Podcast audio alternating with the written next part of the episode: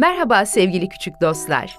Şimdi size Kuveyt Türk yayınlarından çıkan Mantık Uttayr, Kuşların Şarkısı adlı kitabı seslendireceğim.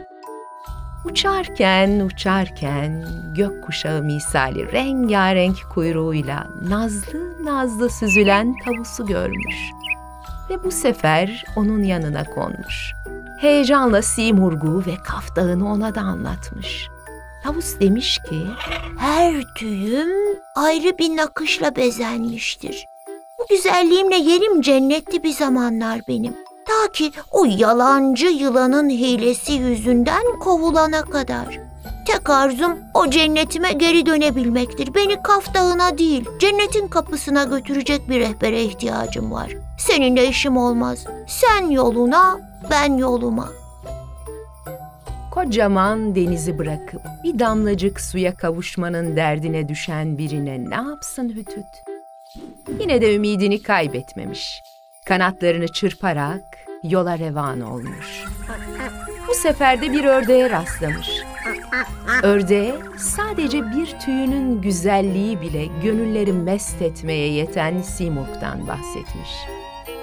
Kaf Dağı'na gitmek için kendine yol arkadaşı aradığını söylemiş. Ördek ise kendini anlatmaya koyulmuş. Ben kuşların en parlak olanıyım. Hem elbisem hem yerim hep tertemizdir. Dünyada sudan ayrı kalmam mümkün değil.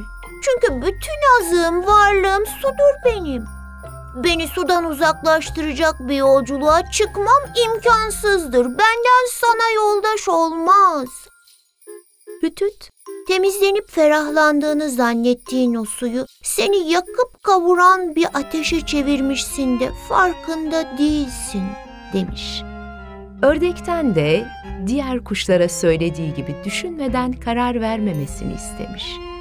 Tam kanat vurup havalanacakken yakındaki ağacın dalında kendilerini dinleyen kekliği görmüş.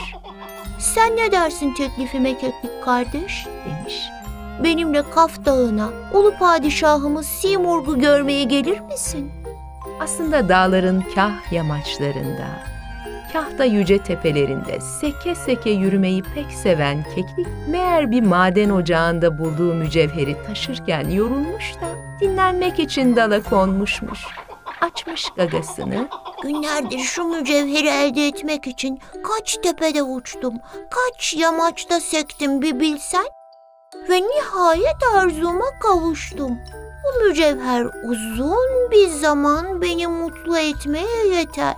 Yeni bir maceraya atılamayacak kadar yorgunum. Beni affet, seninle gelemem demiş. Mücevher dediğin aslında renkli taştan başka bir şey değil. Taş sevgisi senin kalbini taşlaştırmış ama farkında değilsin. Bugün ben seni affetsem, yarın sen kendini affetmeyeceksin. Pişmanlık ateşi içini yakacak. Acele karar verme, bir düşün. diyerek yoluna devam etmiş Hütüt. Evet sevgili çocuklar, bu bölümün sonuna geldik. Kuşların macerası bir sonraki bölümde devam edecek.